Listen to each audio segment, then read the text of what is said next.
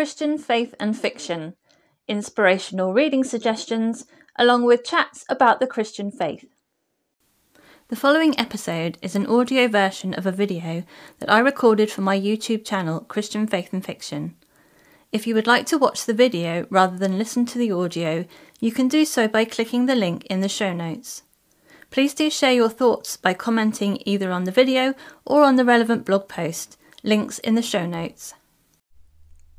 Hello, welcome back to my channel Christian Faith and Fiction. My name's Lou, and today I want to share with you my November TBR. In November, I really want to finish up a lot of books that I've already been reading. I like to read um, multiple books at the same time in different types of genres. But it's coming to that time of the year, the, near the end of the year, when I like to finish the books that I've been reading, and I want to read some Christmas themed books in December, maybe the end of November.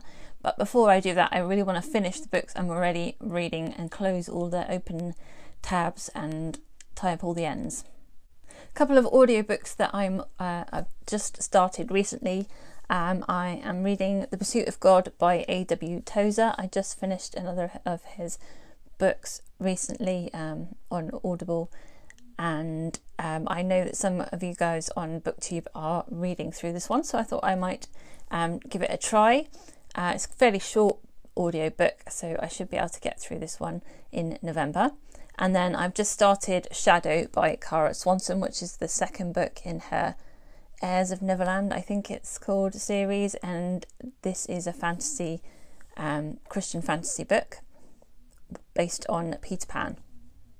And then I've been reading through the Chronicles of Narnia this year, and alongside that, I've been reading some um, other books, non fiction books that have been written to go alongside it. So, A Family Guide to Narnia by Christin Ditchfield, um, I need to finish that one up. I've just got the last few chapters of that one. Um, Finding God in the Land of Narnia, Kurt Bruner and Jim Ware, and likewise just got the last chapters that fit with the last battle to do with that one. And then the heart of the Chronicles of Narnia by Thomas Williams, which I've been jumping around in different reading different chapters that fit with different books, and now I have to figure out which ones I've read and which I still have to read, which might be a bit complicated, but I'd like to finish those three of those up fairly soon.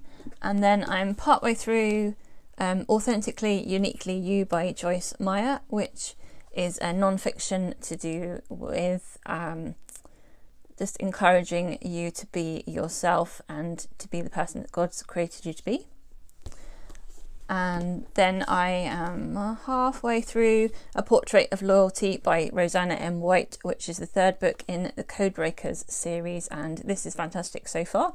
And it is set in World War One, and following um, a photographer and a code breaker, I think.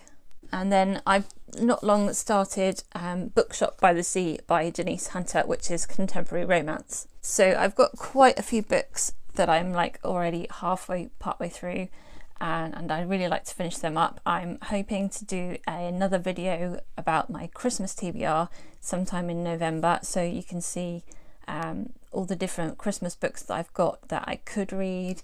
I'm not entirely sure which ones I'm going to read, but I'll show you all the possibilities that I could read, the ones that I already own.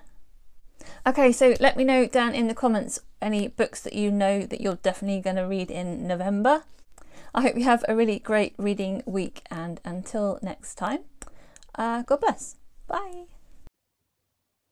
Thank you for listening to the Christian Faith and Fiction podcast.